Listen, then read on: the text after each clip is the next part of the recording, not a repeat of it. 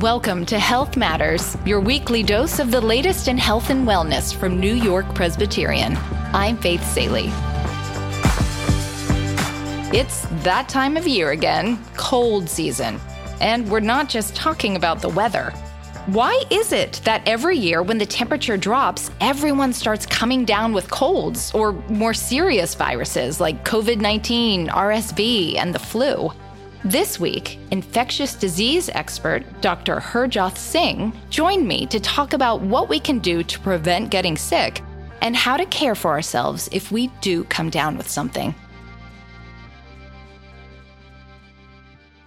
Dr. Harjot Singh, thank you for joining us. Thank you for having me. Okay, Dr. Singh, I hardly need to tell you, it feels like everyone is getting sick, has just gotten sick, or is about to be sick. So, are, are you seeing this at work right now? Is there an uptick? We at the hospital are definitely seeing very high activity in respiratory viruses. It is mirrored in the city, the state, and actually nationally as well. I'm going to talk about all three respiratory viruses. So, we all know about COVID 19. We're all very familiar with influenza or flu, but less people know about the third virus, which is also very active this year, um, respiratory syncytial virus, also known as RSV. And I think this little trio is also known as the triple demic. Is that right? That is correct. It is a new word in our language. Ugh, we didn't really ask for this word, but it's upon us. So all of these things are happening at once. Why is it that we are more likely to get sick in the winter? So, Faith, that's a great question. Researchers have been trying to figure that out for a really long time. They have some understanding of why this happens. It has a lot to do with the humidity and the temperature. When the weather is cold and the air is dry, like it is in the winter season, that combination facilitates viral transmission and viral entry. Okay, so basically, what's good for our hair, which is low humidity, is not good for our respiratory systems, sadly. 100%. Dr. Singh, why should we worry about these three illnesses in particular? Well, Faith, uh, that's a good question. A lot of people, when they get these infections, will have just a mild illness. They might miss a day or two of work and have some uh, mild symptoms. But some people can become severely ill and require hospitalization, and a small portion can even die from these infections. So it is really important for us to be talking about them today and for us to be aware uh, of the symptoms and thinking about how to test and treat uh, and protect others around us.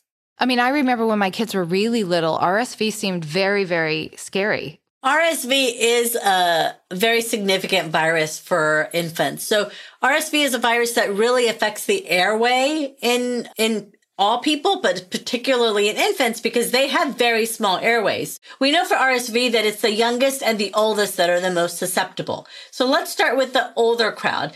Anyone older than the age of 65 is eligible for RSV vaccination. That's a new vaccine this year and it is approved and recommended by both the CDC and the um, ACIP, which is the CDC group to uh, recommend vaccines for anyone older than the age of 65. For the younger infants, it's not actually a vaccine that is recommended to help prevent development of RSV disease. It's actually antibodies. So slightly different approach. So, you know, we all make antibodies when we, when our bodies see something foreign, we make an antibody to it. It's a Y-shaped molecule that runs around the body, recognizing it and sets into motion a cascade of protection. But infants at that young age aren't really able to make antibodies fast enough or in enough quantity. And so what we do for infants is we actually give them the antibody. So were they to see RSV infection or be exposed to RSV infection, they have the protection that we give them so that they don't develop severe disease. Okay. And this is this also new monoclonal this antibodies for new. infants for again, Yes. Wow. So this is This is big news. This is big news. It's an exciting year to be able to have a new tool in our toolkit to protect our most vulnerable from RSV. Pregnant women are kind of a special case, right? Oh, yes, they are a special case because pregnant women have an opportunity to not only protect themselves, but to pass on those antibodies to their unborn infant. So they are also a group that is eligible for vaccination this year. I feel like I first heard of monoclonal antibodies um, in the earlier days of COVID. Is that a, still a COVID treatment? That uh, is a good memory, Faith. That is actually where our understanding in the lay press began of monoclonal antibodies. So, and it's the same concept. Initially, people who developed COVID would then develop their own antibodies of protection. And those antibodies were collected by blood banks and then given to patients who had COVID to help them uh, resolve their infection. How much are COVID variants changing? And and by that I guess I mean what should we all be getting COVID boosters this winter? So, yes, as we've been following along, COVID likes to change its spike proteins. And so every few weeks, every few months, there's a new variant. So the current variant as of today, January 17th, is the J1 variant. It actually resembles a prior Omicron variant. It is infective, but it doesn't really cause a lot of severe disease in most patients. But the older vaccines don't really cover the new COVID 19 variant. So the recommendation is if you did not get a booster since September, you should because the newly FDA approved COVID vaccine has coverage for the new Omicron variant. So absolutely recommend that if you haven't had your COVID-19 vaccine, it's not too late. And what about flu? It's, you know, we're, we're talking to you in, in the middle of winter. Is it never too late to get your flu vaccine? It is never too late to get your flu vaccine, Faith. You look so happy saying that. you are living in your purpose, Dr. Singh. 100%. You are talking to an infectious disease who physician who wants to prevent infection. So as I mentioned, COVID-19, RSV and flu are still very highly active in in New York City and although they are nearing their peak, respiratory season goes through February and March. So there's still a lot of opportunities for us to get exposed and for us to get sick. What about antiviral medications? So we've established that vaccines are great. We should all be getting them depending on our age. What are the antiviral medications? Which of these illnesses can be treated with them? So let's stay with flu since we were talking about flu. Influenza is a respiratory virus. It can cause upper respiratory symptoms, but it can also cause fever and sometimes can cause some lower respiratory symptoms like cough or mucus production. If you have symptoms of a cold, you should start by testing for COVID. Those tests are still available for free through the um, government, but all pharmacies still carry those. If your COVID test is negative, and you continue to have symptoms, especially if you develop a fever, you should definitely get yourself tested for influenza. Now, influenza home testing isn't as accessible as COVID home testing, but all of the urgent cares are able to test for it. Some primary care doctors are able to test for it, some pediatricians. So if you find that you have a fever and you have cold symptoms, and you're testing negative for COVID, absolutely get a test for flu. The reason to get tested is because there are treatments available. So for influenza, there's an antiviral treatment called Tamiflu, and it does help abate the symptoms and shorten the infection periods, which in turn can shorten your transmission to others as well. So it has lots of benefits in helping you feel better and keeping those around you safer. If if someone in your family has tested positive for flu and they start Tamiflu, can you also start it thinking, "Oh, I might be infected and this will prevent it?" If someone in your family has been diagnosed with influenza and you have symptoms, then you should definitely call your provider, whether it's your internist or your family practice doctor, and let them know that a family member has been diagnosed with influenza and you have symptoms, then you should also get tested and treated. If you don't have symptoms and you're in close proximity to the family member, let's say you're a parent and your child has it and you're taking care of them, so you can't really separate yourself, there is a role for in, influenza prophylaxis, but it depends a little bit on the time frame and it depends a little bit on your risk factors of getting severe infection.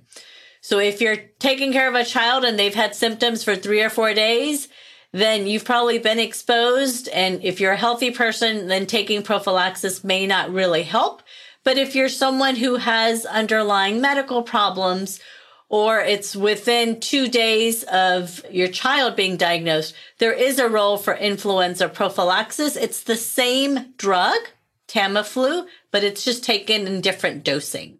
And then what about our, you know, our old friend who never goes away, COVID? What about treating that nowadays? Uh, so again, some people with COVID will get very mild symptoms and not even know they have it, and it's gone before they've had a chance to um, get treatment. But if someone gets COVID and has either persistent symptoms or has underlying medical problems, uh, they should seek help in the emergency room or with their primary care doctor. If they have low oxygen levels, then they should be hospitalized to get not only oxygen, but steroid treatment as well as antiviral treatment.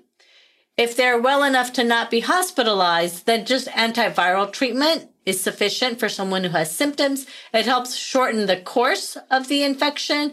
And again, like flu, it may help uh, reduce the chance of transmitting that to other members of the family. You've given us a lot of clarification on why we get sick in the winter and how to understand these respiratory illnesses.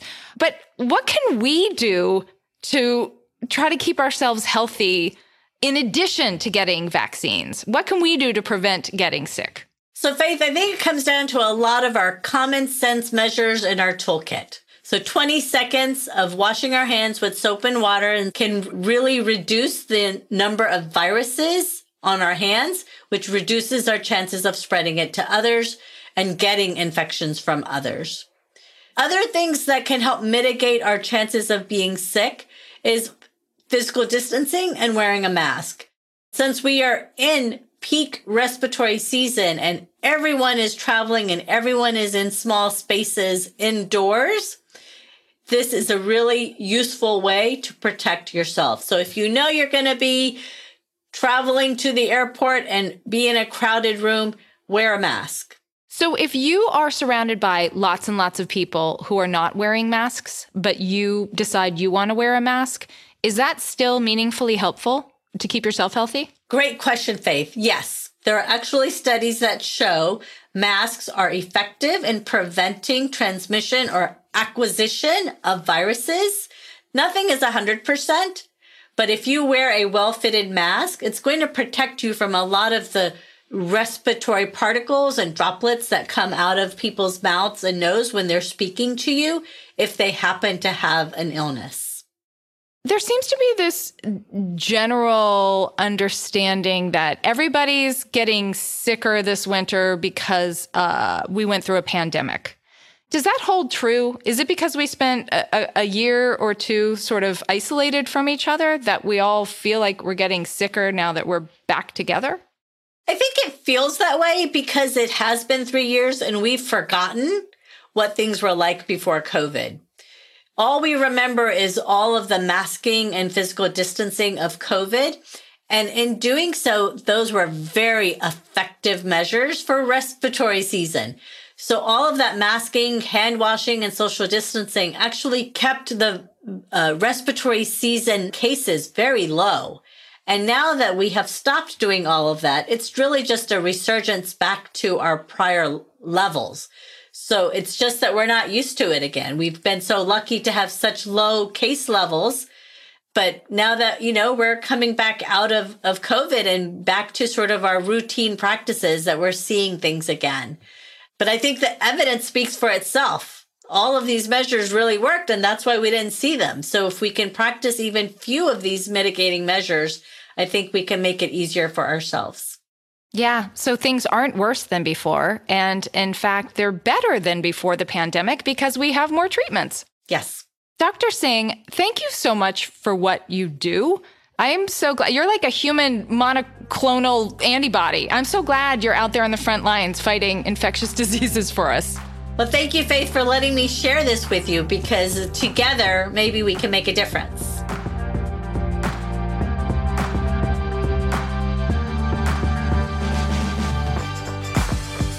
Our many thanks to Dr. Harjot Singh. I'm Faith Salie. Health Matters is a production of New York Presbyterian. The views shared on this podcast solely reflect the expertise and experience of our guests. New York Presbyterian is here to help you stay amazing at every stage of your life. To get the latest episodes of Health Matters, be sure to follow and subscribe on Apple Podcasts, Spotify, or wherever you get your podcasts.